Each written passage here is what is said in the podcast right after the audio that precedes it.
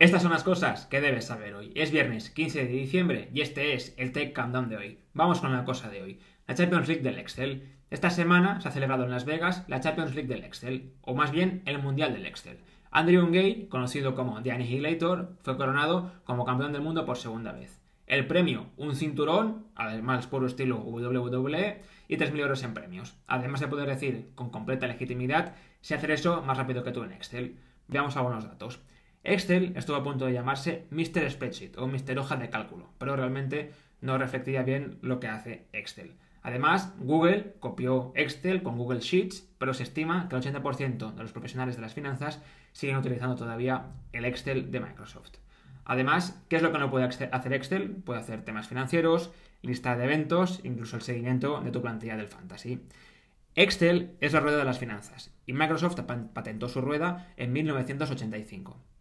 Durante más de 40.000 años, la rueda no ha cambiado. Y durante los últimos 40 años, Microsoft tampoco ha hecho ningún cambio sustancial en Excel. Vamos con las cosas de hoy. La nueva actualización de iOS 17.2 incorpora la nueva app de Apple, la de Diario, Journal, que ofrecerá recomendaciones automáticas en función de tu actividad con el iPhone. Además, Google presenta Image 2, su guía que puede crear y editar imágenes con prompts.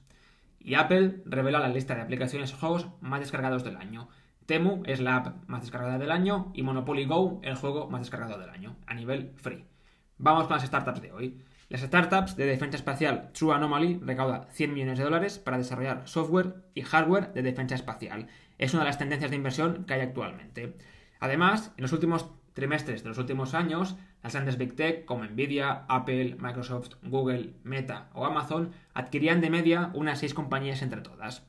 Por primera vez en 5 años, y este trimestre que hemos dejado atrás, el Q3 no se ha cerrado ninguna compraventa, mientras que se incrementa el escrutinio de la Comisión de Competencia frente a estas Big Tech y el monopolio que pueden acarrear comprando y adquiriendo compañías más pequeñitas para incorporarlas dentro de, su propia compañía.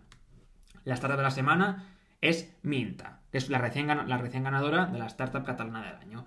Desarrolla un chat de terapia para adolescentes donde estos pueden escribir consultas en cualquier momento del día a profesionales psicológicos.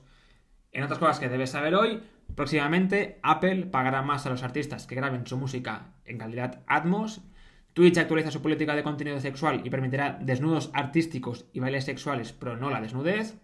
Twitter gana ahora unos 600 millones de euros al mes por ingresos publicitarios, mientras que hace el año pasado, las mismas fechas, ganaba mil millones. Tesla llamará a más de 2 millones de vehículos al taller para revisar temas con su piloto automático. En finanzas y mercados, la FED estadounidense mantiene los tipos de interés y apunta a tres rebajas para el próximo año. En otros asuntos, Netflix sigue apostando con eventos deportivos en directo y ya prepara el Netflix Slam, un torneo que enfrentará a Rafa Nadal y Carlos Alcaraz, totalmente amistoso. En el diario de hoy, el New York Times ha contado a un directivo encargado de gestionar cómo el periódico se relacionará con la inteligencia artificial, el Chief AI Officer. Eso es todo por hoy. Nos vemos el lunes.